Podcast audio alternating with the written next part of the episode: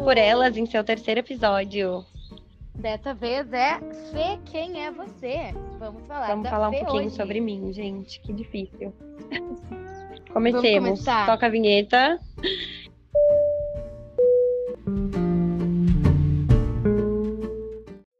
Então, meu amor, vamos me, conta sobre ti. Bom, muito prazer, galera. Eu, eu sou a Uhum. Fernanda Oliveira Weisman.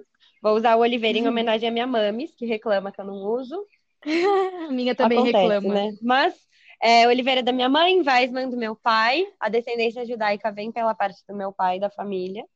E eu nasci em São Paulo, em 1995, tenho 25 anos.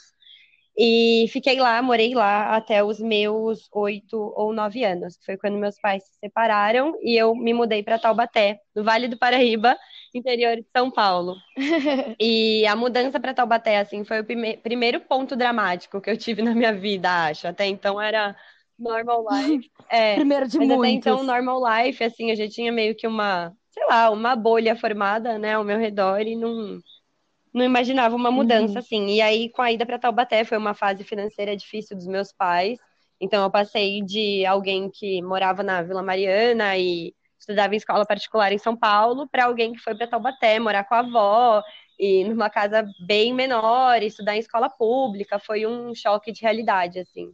Mas que hoje em dia eu vejo. Nossa, falando em casa bem menor, que casa paraíso, aquela da tua mãe em Taubaté, com aqueles passarinhos e árvores lá atrás. Exato, Nossa. ela fala que é o oásis, assim, é, foi a minha avó que construiu com meu avô. É, a gente não sabia valorizar essas coisas na Exato. época, né? Nossa, sim, quando eu me mudei para Taubaté, assim, eu odiei todos os aspectos. Eu me sentia muito, muito sozinha, muito deslocada. E eu lembro que, assim, nos primeiros anos eu tinha, sei lá, se eu já compartilhei isso com alguém, mas eu tinha muito um pensamento de, ah, eu não preciso fazer amizade aqui porque logo, logo eu vou embora. Eu achava que eu ia voltar para São Paulo Aham. muito rápido, assim, sabe? Que ia ser muito tranquilo o processo de eu ir morar com meu pai. Aham. E acabou que nunca rolou. Eu fiquei em Taubaté até os meus 14 anos, que foi quando eu decidi, assim, que eu, que eu ia pro Naalê. E aí eu falo bem, eu decidi, parece bem prepotente com 14 anos, mas foi realmente uma decisão minha. E eu tinha acabado Sim. de mudar de escola, eu tinha ido do ensino público para o ensino particular em Taubaté. E eu estava tendo muita dificuldade e uma questão de, assim, não tinha uma galera para chamar de minha, não sentia muita identificação com as pessoas com quem eu me relacionava. E ser emo foi uma coisa que me ajudou um pouco nisso. Eu conheci um pessoal, nossa, que tá na minha vida até hoje e tal, por ter o mesmo gosto musical. É, eu não falei, mas meu pai é músico e minha mãe é produtora musical, artesã e tal. Então, na minha família, a questão cultural sempre foi um fator muito identitário, assim. Eu sempre me conectei muito Uhum, Baita artística. Exato. Eu sempre me comuniquei e me conectei muito com as pessoas por conta do, do que elas consomem, culturalmente falando, assim, para mim sempre foi muito natural isso. E aí, lógico, rolava, né, uma certa prepotência também de a menina vinda da cidade, que, ai, sei lá, com nove anos gostava de Beatles e conhecia, sei lá, eu achava que era um pouquinho superior à galera que me cercava, assim. Eu lembro do teu ser superior com o Não, Beatles. total, assim, era uma arrogância que hoje em dia eu posso dizer que eu deixei ela para trás. Estudei violência simbólica na faculdade e isso me mudou muito. Vai, eu também. Eu fiz cada curso que me fez perceber esse tipo de coisa ao longo. Até assim, a minha família, meu pai também, adora Beatles, que sempre ficava me zoando das músicas. Então, depois eu fui vendo quanto isso não é legal, assim, a gente achar superior por causa da música. Olha cachor- a cachorrada participando do podcast. É, cultura não é só o que a gente gosta, né? Isso é uma coisa que eu demorei muito para aprender, assim, eu me achava muito culta. Mas enfim, Não, e que é, tem muito mais, né, do que só o que a gente gosta ou deixa de gostar. exato. A influência, a história. Mas aí foi Enfim. nessa, nessa fase, assim, dos 14 anos, que foi quando eu decidi ir para Israel. Eu fui de férias para casa, passar as férias na casa do meu pai em São Paulo. E aí eu lembro que foi uma madrugada, assim, que eu fiquei, aquela coisa, né, no MSN, no Orkut e tal. Mas eu não sei por quê, comecei a pesquisar sobre o Naale, como funcionaria para eu ir. O fato de eu estar tendo dificuldade na escola nova também foi um fator importante para mim e tal. E, e aí eu vi que o Naale existia, que eu me encaixava nos critérios para ir e que as inscrições estavam abertas. E aí eu lembro que no dia seguinte, assim, eu acordei, fui conversar com meu pai. Na casa do meu pai, assim, café da manhã é um ritual muito sagrado, sabe? A gente toma café da manhã junto, independente do que acontecer. Ah, eu já fiz parte desse café. Sim, é um ritual, assim, dos Weissman, é da família inteira. E você tem as xícaras dos Beatles e tudo mais. Sim. Eu lembro. E aí, no café da manhã, assim, eu sentei pra conversar com ele. E, obviamente, meu pai, eu tenho uma relação muito próxima com os meus pais. Eles sabiam da minha infelicidade, da minha vontade de viver algo diferente e tal. E aí eu falei, eu não lembro das palavras, mas foi basicamente: o programa ainda existe, você já conhece tudo por conta da minha irmã, então eu vou, eu quero ir. E aí eu não falei, mas a forma como eu fiquei sabendo da existência do Nale antes dessa pesquisa foi justamente porque a minha irmã mais velha foi pro Nale e não concluiu o programa. Ela ficou seis meses, se eu não me engano, e voltou. Então eu já Uhum. sabia que ele existia. Minha irmã é sete anos mais velha que eu. Eu já sabia que ele existia e tal. E aí eu até falei pro meu pai assim, bem, sejamos práticos, você já conhece o processo, minha irmã já foi. Meio que você não pode falar nada, assim, eu também quero ir. E aí com meu pai foi muito Direitos iguais entre irmãs. Exato. E com meu pai foi muito tranquilo, ele meio que embarcou na ideia assim de cara. A gente já ligou na agência judaica e aí a gente até descobriu que as inscrições já tinham se encerrado, mas o fato da minha irmã ter ido meio que abriu as portas pra mim assim, e eles, sei lá, Ai, abriram ótimo. uma exceção ou o que que foi. Mas eu fui a última inscrita, Uhum. assim, do- da nossa turma. E, e aí, lógico, eu fui pra Taubaté, conversamos com a minha mãe. Pra minha mãe foi mais complicado, um, porque a gente morava juntas, e aí, pós-divórcio, eu era companheira dela, assim, hoje eu vejo muito isso. E, Sim. e aí também, óbvio, assim, minha mãe não era a que trazia a descendência judaica, então tinha um peso menor pra ela, essa questão sentimental e tal. Mas também, ela. A, a minha Uhum. família é muito prática, assim, eu vejo. Tipo, todo mundo concordou que aquela seria a melhor opção pra mim, sabe? A- Das opções de, de perspectiva que eu tinha em Taubaté, ficando lá, sendo bolsista na escola particular que eu era, eu não ia ter uma satisfação próxima, assim. Então todo mundo embarcou na ideia. Mas como foi uma coisa muito rápida, eu meio que não tive a oportunidade de me despedir para ninguém, de ninguém, assim, eu não contei para quase ninguém. Eu contei para os meus amigos próximos e só contei depois que eu já tinha passado. Então, até a gente comentou isso no quando você contou da sua experiência. Eu fiquei sabendo que eu tinha sido aprovada no teste que a gente fez e tal, 40 dias antes da viagem. E eu não tinha passaporte, eu não tinha nada. Então foi receber a notícia, e eu lembro que eu recebi a notícia até, eu te perguntei, porque eu lembro muito claramente. Eu tinha ido com meu pai na Polícia Federal para tirar meu passaporte. E aí faltavam alguns minutos para o nosso horário e tal, a gente foi almoçar. E aí eu fui pro banheiro e falei, bom, vou ter que tirar foto, eu vou retocar minha maquiagem. E fui pro banheiro, e nesse instante de ir pro banheiro, ligaram o celular do meu pai pra contar que eu tinha passado. E aí, assim, a foto do meu passaporte, eu tô com a cara inchada de chorar. Porque eu tinha acabado de ficar sabendo que eu ia, assim, muito engraçado. E aí foi isso, tipo, ai meu Deus, eu vou, é real. Sim. Então tá, preciso desligar que eu tô indo tirar meu passaporte. E agora esse passaporte tem um propósito sólido, assim, não é uma possibilidade. Ai, mas é bom, né? Essa friozinho na barriga Total, começava. virou uma realidade. assim. E aí que eu falei, bom, preciso contar para as pessoas por que que eu tô sumida, o que que tá acontecendo na minha vida. E aí contei pros meus amigos próximos. Eu não era uma pessoa inserida na comunidade judaica, então a reação, de modo geral, que as pessoas tiveram quando eu falei, tô indo para Israel daqui a 40 dias, foi: você tá louca? Você vai fazer o que lá? Você vai virar mulher bomba e várias piadas do tipo. Então foi um choque, assim, Como real. Até hoje não em dia sabem, né, sobre isso. Sim, e eu mesma não sabia, assim, eu lembro, olha, eu vou admitir minha ignorância aqui, eu sou péssima em geografia até hoje, mas quando eu decidi que eu ia para Israel, eu achava que Israel era na Europa. Eu joguei no Google Maps, Ah, eu lembro dessas Sim. histórias. A gente ria tanto. e eu joguei no Google Maps, tipo, o endereço do lugar que a gente ia ficar, e era aquela coisa assim, só árvores. Falei, meu Deus, que lugar é esse? Não é na Europa. Sim, é que nem daí tu chega, chegava lá em Israel, o pessoal pensava assim, ah, de onde tu é do Brasil? Nossa, imaginava a gente andando com uma Exato. Por que que você não sabe sambar? Já me perguntaram. É, tipo, tu não nasceu sambando, jogando E a coisa e mais ofensiva que eu já ouvi em Israel. Não lembro quem foi, queria lembrar para expor aquelas. Uma pessoa se dirigiu a mim e perguntou: Você não pode ser brasileira? Como assim você é brasileira e você não tem bunda? E eu nunca mais esqueci essa frase. Ai, isso é muito machismo. Quanto eu ouvi isso, só que eu tenho bunda, né? Daí era sempre assim, ó, às vezes vinha até umas cantadas nas festas, tipo assim, ó, ah, tu é brasileira? Nossa, assim, meu, ah, essa frase ver, marcou pô. muito, assim. Dá vontade de dar um O que que vocês soco na pensam, né? cara. Mas enfim, fica aí essa crítica, galera. Não vamos se le- É. deixar levar por estereótipo. Brasileira não anda de biquíni, mexicana não é bigoduda e várias coisas que a gente aprendeu. Bom, eu vou dar uma. Desculpa, já que eu já te atrapalhei, eu vou dar uma avisadinha aqui pro pessoal. Como é aqui o podcast O Mundo por Elas, e nós estamos sempre em movimento, desde a introdução do episódio passado também. Só para constar que agora eu estou morando neste paraíso que se chama Ai, Praia do Rosa, em Santa Catarina. Me mudei faz uma semana e um pouco. Então agora eu já não moro numa casa sozinha, eu também não tenho toda a privacidade que eu tinha. E eu estou muito feliz com isso, mas assim, os barulhos de cachorro, passarinho, carro, conversas atrás, normalizem, porque vai ser essa vibe do podcast, assim, a partir de agora. A gente faz o home aqui. office que É pode, isso, né, amiga? Mas pelo É, menos tem os passarinhos, os cachorrinhos atrás dando um hello. Acostumem-se, galera, faz parte. É, e eu acho que, que parte do que a gente queria passar no podcast é a nossa vida, a nossa realidade. Então é isso, gente. Não vou estar sempre num lugar que tem 100% de internet, 100% de silêncio.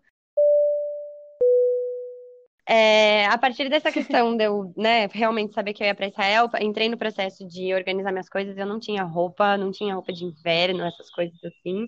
Então foi uma coisa de realmente organizar minha vida para eu ir embora.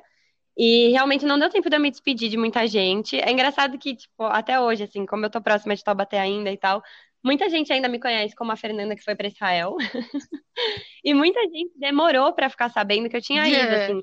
Eu, eu lembro que eu tava em Israel já há uns dois meses e alguém me mandou uma mensagem tipo: Fê, cadê você? Você sumiu dos rolês, nunca mais te vi. E aí eu percebi que eu não tinha dado tchau pra aquela pessoa. Foi muito chato, assim, tipo, porra, desculpa, eu me mudei de país. Então, me mudei de Foi, continente. foi louco, assim, pra mim. Mas, é, como eu tinha essa questão da insatisfação com a minha vida, aquela coisa de, ah, eu não quero ser essa pessoa, eu sou diferente disso e tal, eu fui pra Israel e aí a gente comentou disso, é, muito com essa coisa de, essa é a minha oportunidade de eu ser quem eu quero ser. E aí, eu- muito engraçado, mas eu lembro que uma das primeiras coisas, assim, Uhum. que eu assumi a meu respeito foi que eu fumava. Porque no Brasil eu fumava escondida dos meus pais e tal. E aí, a partir do momento que eu cheguei em Israel, assim, se você olha as fotos hoje em dia, em todas as primeiras fotos que foram publicadas, eu tô Todas com um até cigarro na cigarro. mão, assim. Foi, eu tive várias questões de afirmação de identidade mesmo. Pra mim foi muito uma possibilidade de ser honesta comigo mesma, sabe? E aí eu tenho uma experiência muito positiva, Uhum. porque eu sou muito insegura até hoje, eu tenho várias questões, mas em Israel eu fui muito honesta e eu fui muito querida, assim, eu não tenho nenhum trauma de ensino médio, sabe? Nenhuma história triste, nem nada. Pra mim foi uma experiência muito linda amar Sim. tantas pessoas da forma como eu amei, eu amo até hoje, tipo, é um sentimento que, que se mantém. E ver que aquelas pessoas também me amaram, sabe? É Mais assim, poxa, eu tô aqui família, né? sendo, sabe, eu tinha várias questões, a gente, a maior parte, a gente era muito mimado, tinha muito conflito, e a, a gente explodia de verdade, a gente era Uhum. cruel um com o outro, a gente não tinha empatia, não tinha noção de umas coisas, mas a gente se amava e se apoiava de uma forma, É assim, que eu acho muito legal, que no meu caso não se restringiu só ao nosso grupo, as pessoas que foram com a gente, assim, eu fui, e você também. É, eu fui muito Sim, isso aceita pelos vida. israelenses, assim, as famílias abriram as portas de casa pra mim. E, sabe, um monte de É. coisa que eu não achava que eu, como pessoa, sendo eu mesma, fosse merecer, sabe? Pra mim era muito de eu tenho que me encaixar em alguma É, coisa pra eu merecer isso. E lá eu descobri que, nossa, olha só, essas pessoas gostam de mim assim, desse jeito que eu sou. E isso foi É, muito como tu é. mágico. Exato, isso é tão lindo, né? Eu Sim, aprendi é, tanto da vida lá também moldo com minha isso. vida hoje em dia, assim, algumas questões que eu tenho comigo mesma, eu moldo muito nesse parâmetro, assim, nossa, olha a segurança que eu tinha e sendo completamente transparente, sabe? Não que eu fosse a pessoa mais segura do mundo, eu tinha várias crises, quem tava lá sabe, Aham. mas essa sensação, assim, eu sabia que eu era amada, É, e isso é muito, muito legal de se você perceber, assim, na vida. E é, aí foi isso, eu cheguei em é Israel nessa vibe. Tá, e me conta assim da, da tua família, do teu pai que te fez ter vontade de ir para Israel e daí tu foi pra lá, foi pro Nalê, a gente foi morar juntas. E como é que foi assim a percepção deles em relação a tu estar lá e tu Sim, ter conseguido ficar e tal? E a tua também, né? Tua irmã tinha voltado sem se é. completar e tu a Assim, eu, quando eu fui para Israel, eu era um pouco arrogante nesse aspecto de, tipo, eu já falava inglês, e aí eu consegui essa oportunidade de ir, então eu achava muito, uau, como eu sou diferentona, sei lá. E, E eu não era uma pessoa ativamente judia na minha infância, assim. A minha mãe não é de uma família judia. E meu pai vem, sim, de uma família judia. Meu uhum. avô é descendente de, de alemães. A minha avó veio para cá pequena, já fugindo das leis é, antisionistas, antisionistas não, antissemitas da Polônia, porque minha avó nasceu na Polônia, então o histórico do judaísmo na minha família por parte de pai é uma coisa bem forte, assim, todo mundo tem nome judaico, nós somos os Weisman, frequentar uhum. a mesma sinagoga em Pinheiros há anos e tudo mais, mas na nossa rotina, assim, eu, meu pai, minha mãe, a gente não tinha tanto essa questão de ser judeus. E aí eu acho muito engraçado fazer um contraste, assim, porque meu pai é filho, né, de pais judeus, os dois, então realmente tinha a questão da tradição presente na vida dele. E ele sempre conta uma história que, assim, ele sempre estudou em escola judaica, ele e os irmãos, né, meus tios. E ele achava que o mundo era judeu, era aquela realidade dele. Uhum. E aí, meus avós tiveram dificuldades financeiras e tal, e todo mundo passou para a escola pública. E aí, meu pai sempre conta que começaram a zoar ele de judeuzinho, judeuzinho. E um dia ele chegou pro cara que tava zoando ele e perguntou: Ué, mas você também não é judeu? Porque para ele era isso, assim, tipo, era o que existia, sabe? Era uma coisa muito fechada na infância do meu pai. Então eu Sim. imagino que na minha infância e na criação da minha irmã também, do, do uhum. que ele uhum. teve acesso e tal, é, não foi uma coisa central na nossa criação, acho que justamente por ter sido muito dele, sabe? E por a minha mãe não ser judia, a minha avó, por parte de mãe, era muito católica. Uhum. Então, assim, eu tive experiência, eu fiz catequese, eu, sabe, eu ia pro Kabbalat Shabbat com meu pai. Eu fiz, mas eu fiz assim. Nossa, eu não sabia disso. É bem bobo, mas a minha melhor amiga, a Gabi, fazia catequese. E na hora da catequese, a mãe dela sempre falava que eu tinha que ir pra minha casa, porque ela ia pra catequese. E aí eu falei, ah, eu vou entrar na catequese então. E aí eu vou com ela. É, mas eu, tipo, chegou um ponto assim, minha mãe conversou comigo, até falou, meu, não faz o menor sentido, ah. tipo, não precisa ir. Era muito estranho. Meu pai ia me buscar na igreja, tipo, com os amigos músicos dele. Era muito diferente, assim, não tinha nada a ver realmente. Mas, assim, eu sempre tive essa criação aberta de nunca me definir como judia quando era criança. Não era algo, assim, central para mim. Mas o meu pai, assim, uhum. sempre faz as celebrações, me levava pra sinagoga nas, nos feriados e tal. Eu gostava, fazia parte da minha vida, mas era algo mínimo. E aí, ir para Israel foi uma, uhum. uma coisa que, obviamente, né, me aproximou muito do judaísmo, me explicou muita coisa, me me deu a questão de valorizar essa tradição, que para mim era uma coisa bem banal e meio inexplicada, assim. Não, não entendia realmente a importância daquilo para minha família. E aí Israel abriu meus olhos para isso. E lá a gente teve a oportunidade de ir para a Polônia, né, amiga? Você foi comigo. Quando... É, quando Sim, a gente estava no segundo ano do ensino vida. médio, a gente foi num passeio da escola, sensacional para visitar a Polônia histórica, né? As questões relacionadas ao Holocausto, por ser o tema que a gente estava estudando naquele ano na escola. Eu sempre soube que existia essa questão na minha família de que ninguém nunca voltou para a Polônia. A família dela veio para cá e eles nunca voltaram.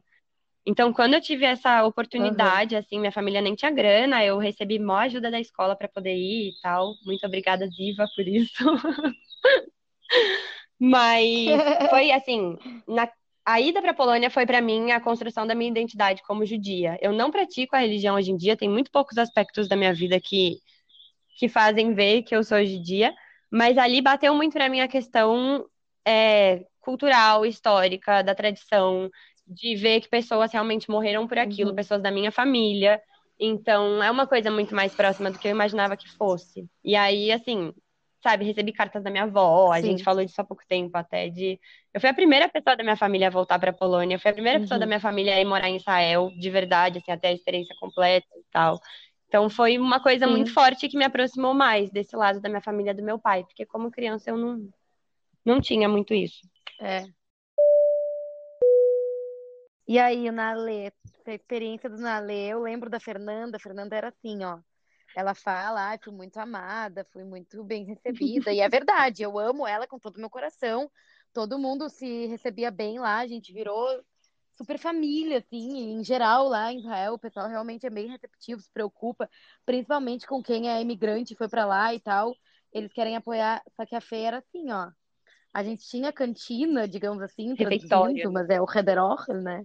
Que era o lugar que a gente ia comer, é, refeitório durante o, o programa lá do Nalê. Meu, a Fernanda, ela ia de óculos de sol, fone de ouvido no máximo, ouvindo rock. Azar, explodam-se vocês, eu não quero contato nem visual. tu chegava, olhava para ela e falava, bom dia, Fê. Ela tirava com uma cara de dirigir a palavra de novo, te mato. Sentava naquela cadeira, olhava pro prato e comia sozinha. Aí depois ia lá para fora, fumava um cigarro, fumava outro, outro.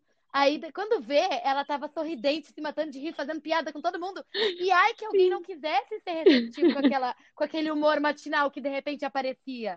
Tipo, tu tinha que estar tá ali para respeitar as oscilações Não, e tinha uma frase, é muito fossem. bom, vou lembrar. Mas ela conquistou Mas eu era Tumblr Girl, né? Eu era das redes sociais, Beatles, Londres, frio e tal, aquela coisa meio indie. E eu lembro que tinha uma frase, eu sou muito fã de história em quadrinho, de, né, livros e tal, a gente já mencionou isso. E aí tem a Lucy Van Pelt, que é uma personagem do Peanuts, que é o quadrinho do Charlie Brown lá, do Snoopy, se eu não, não tô falando errado. E aí tem uma frase dela que uhum. é: Eu era mal-humorada quando eu nasci, eu sou mal-humorada hoje e eu serei mal-humorada pelo resto da minha vida. E eu me identificava assim de um jeito, e para mim as pessoas tinham que entender isso antes de começar a se relacionar comigo. Sim, era obrigação da gente, como família, respeitar a, a, essa coisa da Fernanda. Então, tinha dias que ela estava carente, triste, precisava de muito amor, muita compaixão. Tinha dias que ela estava uma grosseria danada, e tinha dias que ela simplesmente não Complicado. queria. Não, não queria e aí é muito engraçado, porque assim. É, eu não sei até que ponto eu moldei isso em mim, e óbvio que não é uma coisa que a gente fabrica, mas era um traço que eu, assim, fazia questão de mostrar.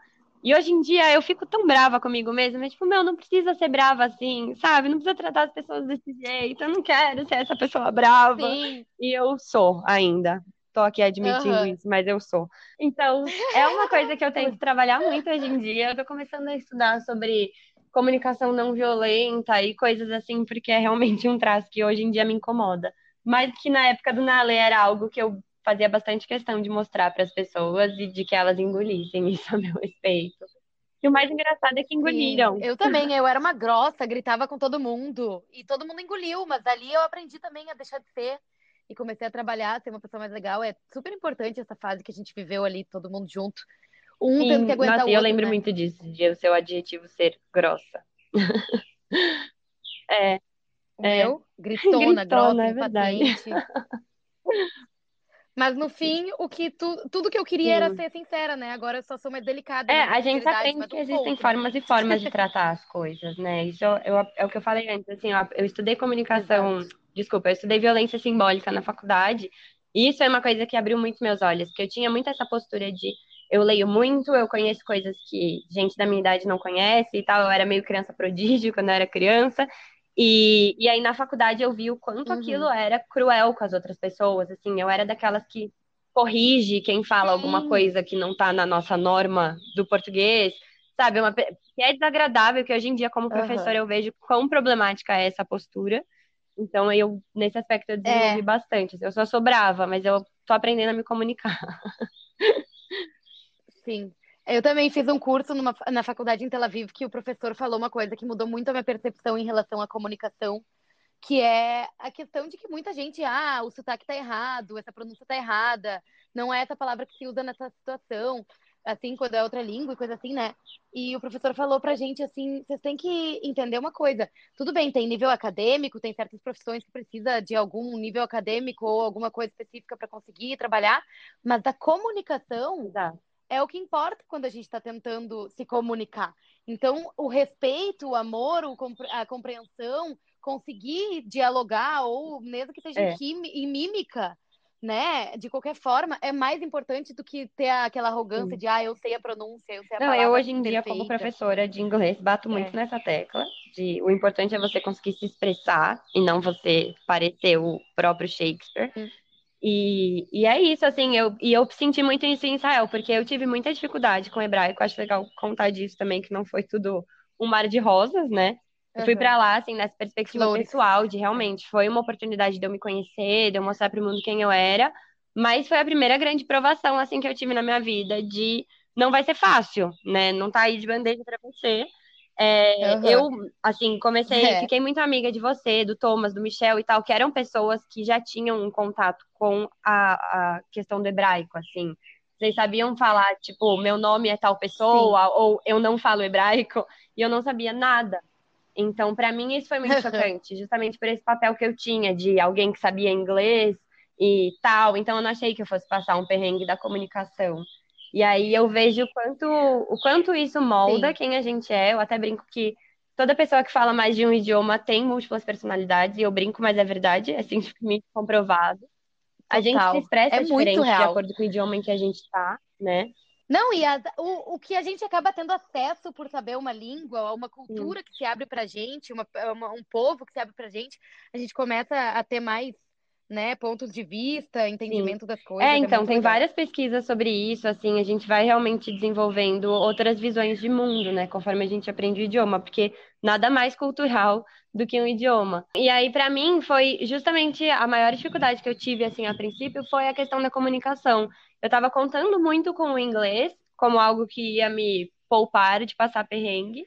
E aí eu fiz Uhum. amizade com muita gente que já tinha uma noção básica de hebraico, eu achei que aquilo seria fácil pra mim. E foi difícil, não foi impossível, porque eu aprendi rápido, eu soube contornar a situação, mas foi muito frustrante pra mim no começo. Assim, minha mãe conta também que várias vezes eu falei que eu queria voltar e tal, porque eu não estava conseguindo aprender. Eu entrei muito na paranoia de estudar aquilo e entender a fundo e tal, mas Uhum. chegou um ponto em que eu falei: Meu, eu tô aqui, eu tô vivendo isso, eu vou me aproximar de pessoas que, sei lá, falam inglês e que vão poder me ajudar com o hebraico. E foi justamente na turma de inglês da escola que eu fiz minhas primeiras amizades, tive meu primeiro crush em Israel, porque eram as pessoas com quem eu conseguia me comunicar, assim, e foi muito valioso ter essa ajuda, sabe? Saber contornar a Sim. situação dessa forma, eu soube usar o inglês a meu favor e tal. Mas me tirou um pouco desse palanquinho de, de superior, sabe? Me E é mostrou que não, engraçado, porque a gente sabia tudo. A gente foi, tipo, tá, vamos conquistar o mundo, vamos conhecer o mundo. E o que a gente acabou não sabendo o que ia acontecer e foi acontecendo naturalmente é que enquanto a gente ia conhecendo o mundo, a gente ia nos conhecendo, porque quanto Sim. mais lugares e pessoas diferentes a gente tem acesso, mais conexões e experiências a gente tem, mais a gente vê qual o nosso impacto como indivíduo, né?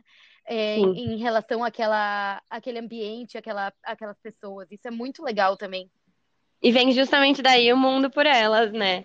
Porque eu Exatamente. vejo muito isso, assim, a gente, né, a nossa presença nos lugares que a gente tá tem um impacto na Impacta. gente e tem um impacto nas pessoas ao nosso redor. E é importante que a gente Exato. tenha consciência disso, né? Porque o impacto É. pode ser positivo ou negativo, consciente ou inconsciente e tal. Exato. Isso foi uma coisa que eu fui percebendo estando lá, e justamente nesse aspecto de ser querida, de ser aceita, de receber apoio e tal, foi Uhum.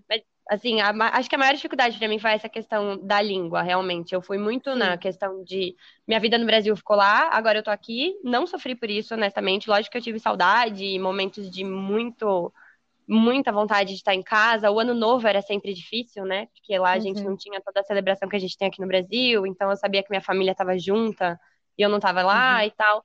Mas isso pra mim foi meio que de menos, assim, a gente tava vivendo tanta coisa.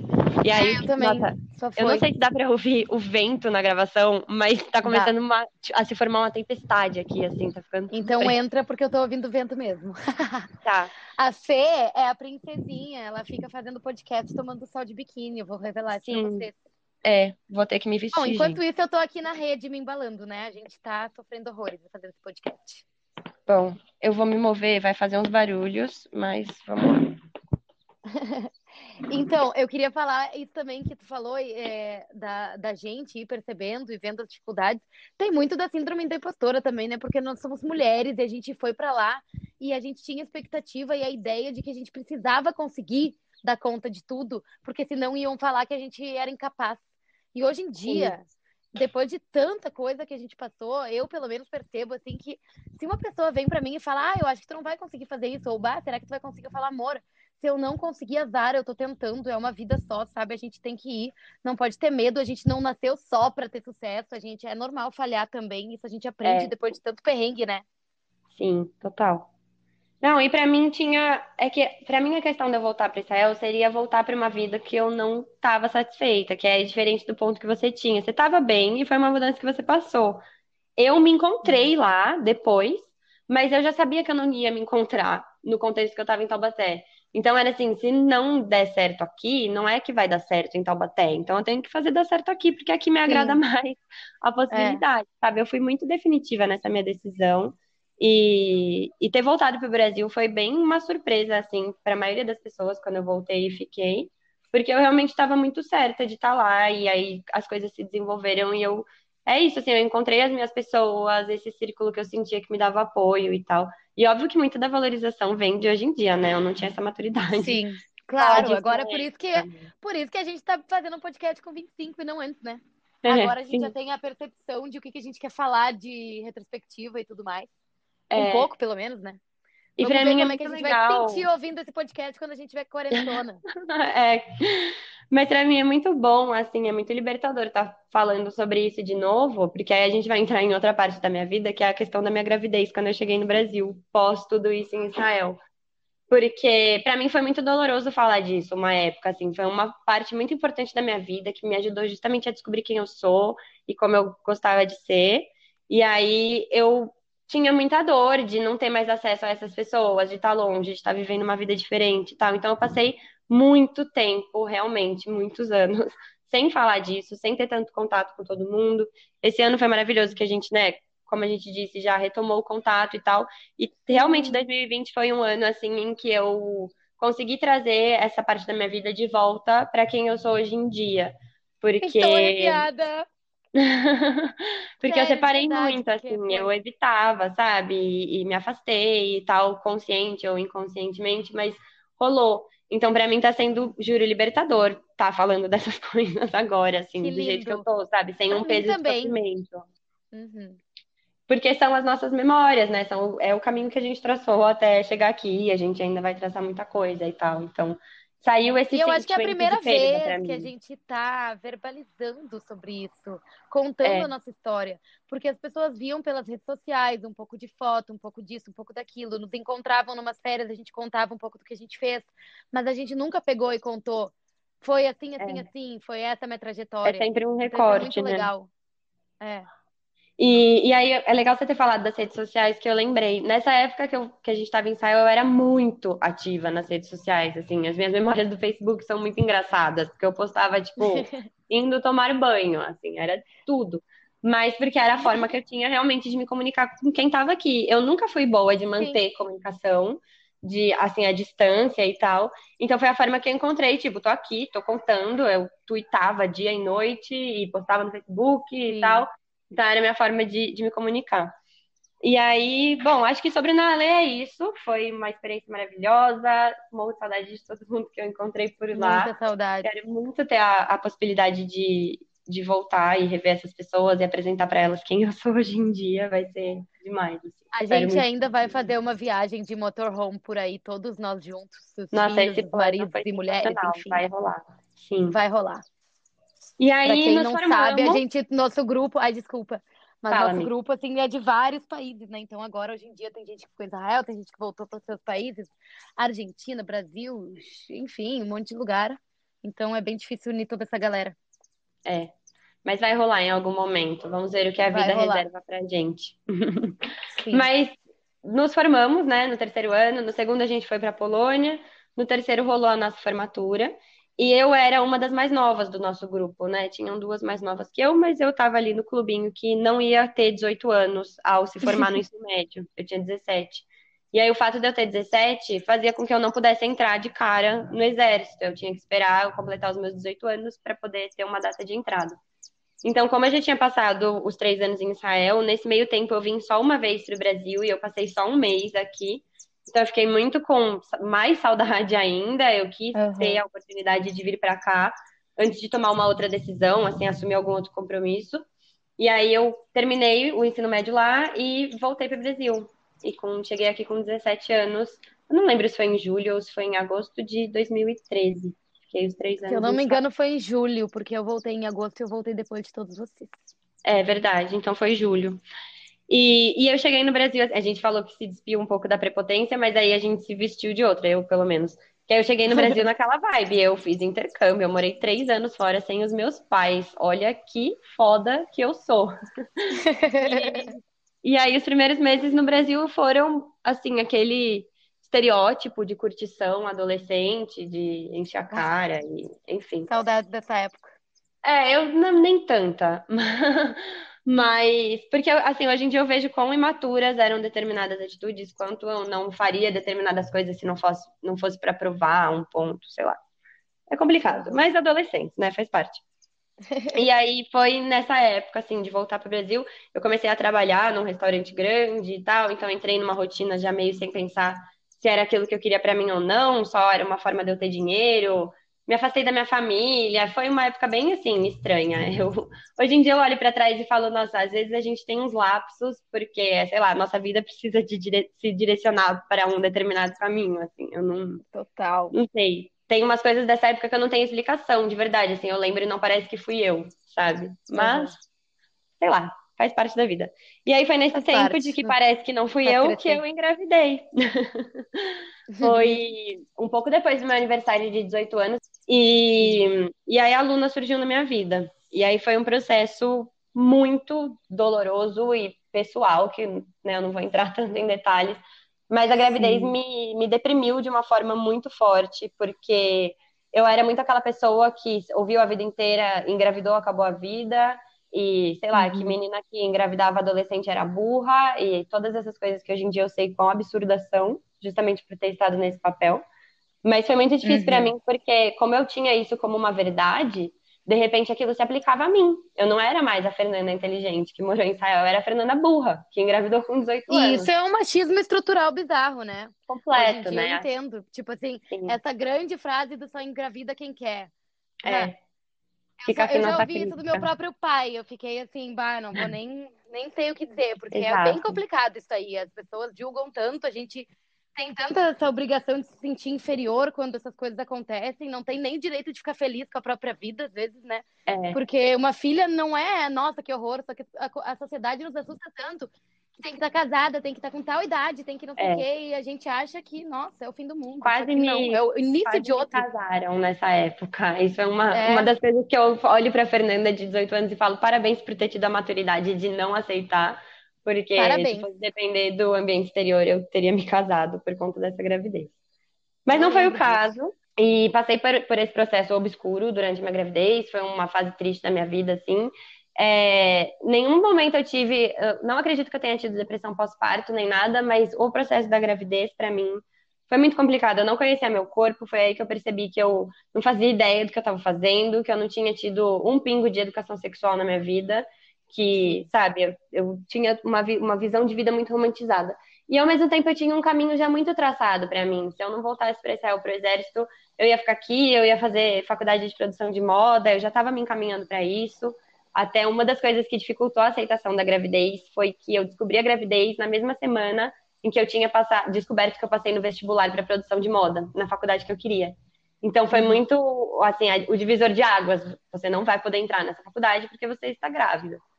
E, é assim, lógico que não é 100% um impedimento, mas na minha situação foi, eu não tinha dinheiro, eu não tinha como trabalhar, Sim. então entrou em né, várias questões. Tem gente que tem o privilégio de entrar na faculdade mesmo assim, eu não tive. Não, e, e... sendo mulher, isso já fica meio que obrigatório, né? Ah, tu engravidou, agora tu vai ter que cuidar da tua filha. Se Exato. tu fosse o pai, é tipo, tá, agora a mãe vai cuidar da filha, eu vou, vou estudar. Beijo. É. Sim, se eu for ter outro filho, eu quero, eu quero ser o pai, assim. Eu tenho essa... é, então. esse preceito. Mas, e aí foi isso, assim, eu meio que, pós toda essa liberdade, me achar o máximo, dona do mundo, eu me vi presa num caminho, assim, que era o que me passavam, que seria a maternidade, que hoje em dia eu descobri que não é, a gente vai falar mais disso mais pra frente, mas que na fase, eu, assim, mudei a forma que eu me vestia, eu passei por um relacionamento muito problemático, e isso foi apagando a pessoa que eu tinha descoberto que eu era, assim, a maternidade me fez ficar muito perdida. Hoje em dia eu sei que isso tem até nome, né? Que é o processo do puerpério, e que né, pode durar por N anos e meses, e sei lá quanto tempo pode ser para cada uma, mas para mim foi um processo muito, muito longo, assim.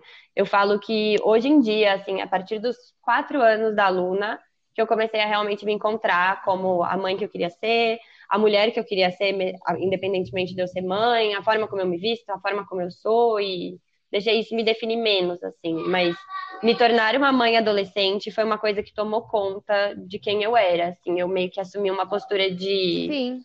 de não de coitada, mas de vítima da vida, sabe? Porque eu e muita gente perpetua esse papel de vítima da vida, né? De ai, coitadinha, tá grávida com 18 anos, ao invés de me dar um apoio propriamente dito.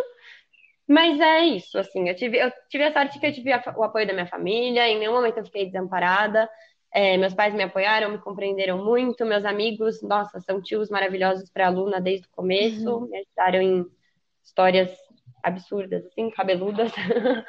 Mas foi essa, a, eu falo, foi a segunda grande dificuldade que eu tive na minha vida. A primeira foi a questão Sim. do hebraico, que em comparação com isso foi bem tranquila. E o segundo uhum. foi essa questão de me tornar mãe com, com 18 anos, né? A gente se viu nessa época, né, amiga? Foi a última vez que a gente se viu, foi quando a Luna tinha três meses. Dois. Sim, tu veio para Porto Alegre com a minha afilhada maravilhosa, passou lá em casa, conhecemos, conheceu a família, conheceu todo mundo. E que foi uma das coisas que deu o start para mim de a minha vida não precisa ser desse jeito, assim, tem que existir outra possibilidade. Nessa época Ai, eu lembro que eu ficava falando para ti, vem morar em Porto Alegre, vem morar comigo, sei lá, Sim. vamos ser felizes.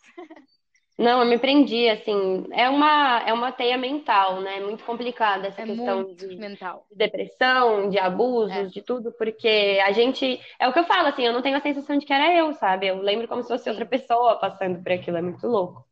Mas são coisas que formaram quem eu sou, e eu vejo que hoje em dia eu deixo de passar muito perrengue, justamente por já ter passado esse perrengaço com 18. Sim. Então, assim, eu, eu tenho muito orgulho do, do que eu tirei de, dessas dificuldades, sabe? A pessoa que eu sou hoje, o fato de eu estar falando dessas coisas, sabe? É, para mim são a comprovação de que tá tudo bem, deu tudo Passou certo. por cima. É. é. É. o que eu sempre falo, a minha frase assim típica, é se fudendo e aprendendo, né?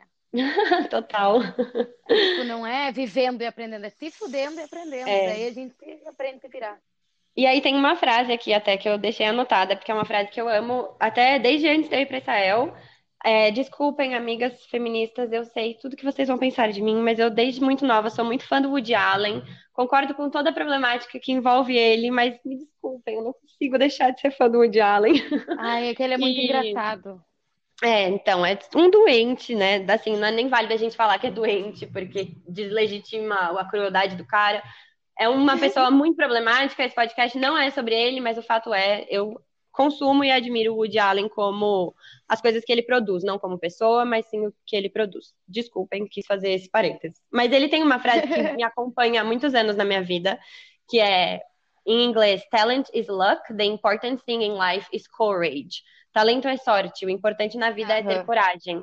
Total. E isso é. fez mais e mais sentido para mim com o passar dos anos, sabe? Tem eu, eu me achava muito talentosa e eu achava que o fato de eu ser talentosa ia me poupar de determinadas coisas. E aí hoje em dia eu percebi que eu sou corajosa, posso não ter talento para determinadas coisas, é. mas eu tenho a coragem, sabe? Eu acho que é isso que nos define muito, assim, nós duas, é. porque é isso. Muita gente fala também, nossa, como é que tu consegue isso? Como é que... Eu falo, gente, é coragem. Todo mundo é pode fazer mais do que faz, mas a pessoa tem medo. É, exato. E aí, para mim, a questão de, assim, a gravidez é muito sombria, difícil e tal, mas eu odeio o clichê de nasce uma filha, nasce uma mãe. Mas para mim, a partir do momento em que eu vi a Luna pela primeira vez, assim, um ser que eu fiz, eu tive um clique tão grande de não estar mais triste que, e eu uhum. lembro até de uma frase que foi você quem me disse, e eu constantemente lembro dela na minha vida, porque eu sempre tive muita questão de achar que eu tô sozinha, né? Apesar de ter sido muito amada em Israel e na minha vida inteira, eu sempre tive muito isso de me sentir solitária e tal. E eu lembro que quando a gente se encontrou nessa minha ida para Porto Alegre, você falou isso, você, que eu sempre reclamei de estar sozinha e que agora eu não tava mais. E uhum. isso para mim teve um, assim, pode ter um peso muito negativo, porque é uma responsabilidade fodida ser mãe e ser responsável por uma criança. Sim. Ainda mais da forma como foi comigo, que era eu e eu. Mas é, é. me deu um, um, norte na vida. Eu não estava fazendo só por Sim. mim, sabe? E isso é uma coisa que para mim é até hoje. Eu vejo assim, a diferença em como eu sou quando eu tô com a Luna no quesito de obrigações e responsabilidades e rotina. Sim. E como eu sou quando eu não estou. Eu sou completamente relapsa quando eu não tô com uhum. ela. Sabe? Eu fico sem comer. Sim. E eu sou uma pessoa irresponsável também. Sim. Mas a maternidade me trouxe, e não é todo mundo que tem isso, então é algo que eu admiro em mim mesma, assim. Eu tomei a minha maternidade muito seriamente desde o começo. Eu realmente vi que eu precisava fazer algo por nós. E sempre foi uhum. nós. Isso é algo que eu acho legal também, porque a gente foca Ai, muito na na criança. E eu acho muito uhum. egoísta isso. Eu ainda era uma criança quando ela nasceu. E hoje em dia eu vejo muita necessidade de respeitar isso. Assim, ela está seis anos no mundo, mas eu tô há 25. E a gente precisa uhum. conciliar essas nossas existências, sabe? Então, para mim foi assim, me deu um norte na vida de verdade. Eu não é que eu nunca mais me senti triste, mas isso nunca mais me impediu de fazer as coisas, sabe? E isso é uhum. é muito bonito, assim, eu acho. Muito lindo. E eu acho, eu particularmente, isso aí é uma coisa muito pessoal, mas eu acredito mesmo, podem dizer que é bobagem, eu acredito em destino, cegamente. E eu acho que, assim, o que, o que acontece pra gente acaba nos encaminhando pro rumo que a gente deveria estar é. tá se encaminhando, sabe? E Sim. pra ti, por exemplo, no momento não fazia sentido nenhum ter uma filha, não era teu plano, mas acabou te encaminhando. Eu, como te conheço desde os 15 anos ali, 14, eu vejo o quanto fez sentido para ti ser mãe e ter aluna uhum. e entrar para essa parte da tua vida que eu, por exemplo, é. não me imaginaria de jeito nenhum, tá? Né? Seis, sete anos se passaram, eu não me vendo, eu não me vejo sendo mãe e eu penso, bah, não teria conseguido fazer nem metade do que eu fiz. Mas tu, por exemplo, tudo bem, na hora pode ter te frustrado, mas depois, agora com 25, eu penso, ah, que coisa linda, ela já tem seis, vai fazer sete anos e tá ali construindo a vida junto com a Fê, e que lindo que existe além da Fê, que é minha amiga, uma filhada e uma guriazinha aí, sendo é. criada por uma mulher foda, tipo, acho muito legal. E pra mim é muito. Eu acho lindo. Ah, vou chorar daqui a pouco, mas eu acho lindo, assim, porque pra mim, sempre me passaram essa ideia de que a gravidez era o fim, sabe? Minha vida acabou. Eu ia ser a mãe da Luna e acabou. Eu não ia ter mais nada na minha vida. E né, no meu relacionamento com o pai dela não foi pra frente, então ninguém nunca ia me querer, e blá blá blá. Todas essas construções que a gente tem e para mim foi justamente se provando que é o contrário, assim, foi por conta da maternidade que eu comecei a ser professora de inglês, não muito como escolha, mas porque era a única perspectiva que eu tinha na época. E, e, isso foi o que foi moldando, assim, o caminho que eu tomei, sabe? Eu me tornei professora, eu tive várias oportunidades legais de trabalho, eu consegui entrar numa faculdade com 100% de bolsa por conta de passar numa classificação boa no vestibular. Então, isso foi me abrindo muitas portas e ter assumido essa postura de responsabilidade, sabe? Sim. Foi o que, que moldou, assim, o caminho que eu tomei. E é o que você falou, eu sou mais cética do que você é, mas eu super acredito, assim, com base nessa experiência, de que realmente, às vezes, as coisas se encaminham da forma que elas têm que se encaminhar, sabe? Sim. Eu parei de, de querer explicar as coisas que aconteceram na minha vida e sim entender qual era o motivo delas estarem se dando daquela forma, sabe? E viver, né, de acordo com a dança ali, fluir. Exato. É, então, é, eu sou uma pessoa meio preocupada, assim, mas é, é algo que eu tento fazer, é se preocupar menos com, com justificativas e explicações e tal, e realmente passar por aquilo e viver aquilo, porque cedo ou tarde a gente acaba entendendo as coisas, né? É, é isso. E aí, o que eu só queria adicionar, assim, antes que a gente fique 3 mil anos aqui falando sobre mim, é que foi justamente... aluna aí de fundo. É, então, ela tá fazendo a participação. é, e foi justamente essa questão da maternidade na adolescência e dessa né, mudança que eu tive de quem eu era para quem eu achava que as pessoas, né, que eu tinha que ser como mãe e tal, Sim. que me apresentou a importância do círculo feminino, do feminismo em si. Foi aí que eu entrei em contato com o feminismo. E eu até falo que nesse aspecto, assim, o feminismo me salvou, porque me mostrou que eu não estava louca, que existiam mães tatuadas e que faziam o que eu fazia e que gostavam do que eu gostava, e elas não eram menos mães por isso, sabe? Uhum. Então foi. A internet foi crucial para mim nesse ponto, assim, de ver que existiam outras formas de eu ser mãe, de eu estar tá existindo ali naquele momento. E aí Sim, vem. Que lindo isso. Coisas a partir do momento que a gente conhece assim a, a ideia feminista, você começa a estudar e ler, vem, para mim vieram várias questões, assim, consciência de classe. Eu saí bastante desse papel de vítima que eu tinha assumido por conta do feminismo, assim, parei de ficar tão brava com a vida, sabe? Sim. E a gente passa a entender também o quanto querem que a gente seja meiga e perfeita e delicada e exata e como acham que vão nos doutrinar e que na verdade é tudo uma questão social, né? Sim é uma estratégia do sistema, é muito louco isso.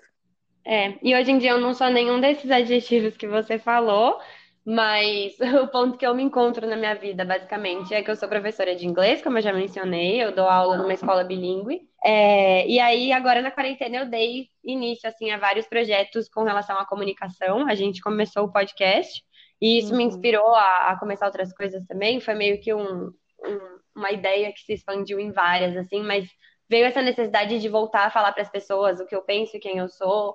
E Sim. porque eu me afastei bastante da internet com essa coisa da minha maternidade e tal, eu deixei de ser aquela pessoa que eu era super exposta quando eu estava em Israel e me fechei completamente.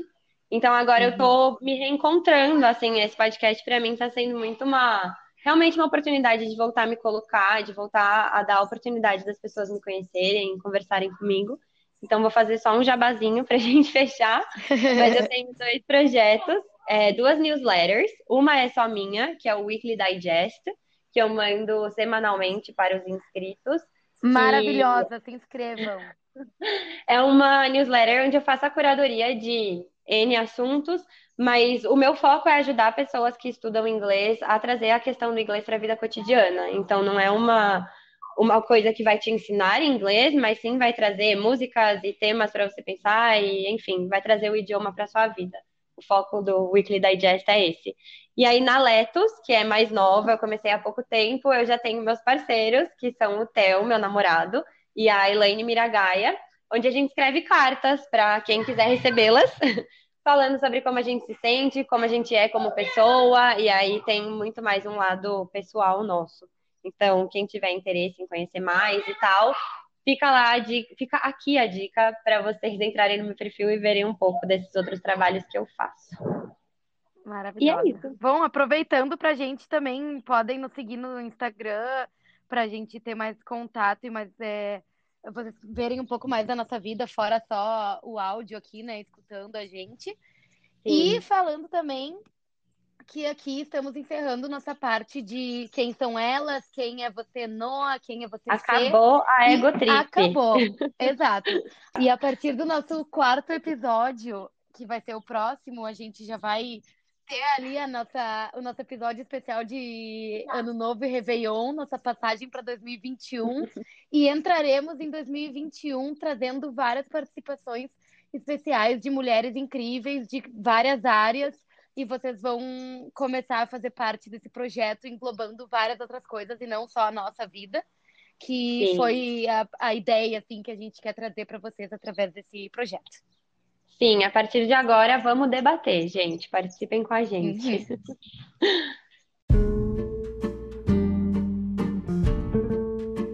e é isso, né, amiga? Até o próximo. Até o próximo. Obrigada para quem está nos acompanhando e um beijão. Beijos, tchau. Tchau. Ai, que linda! linda. Pronto, amiga, tchau. Tchau.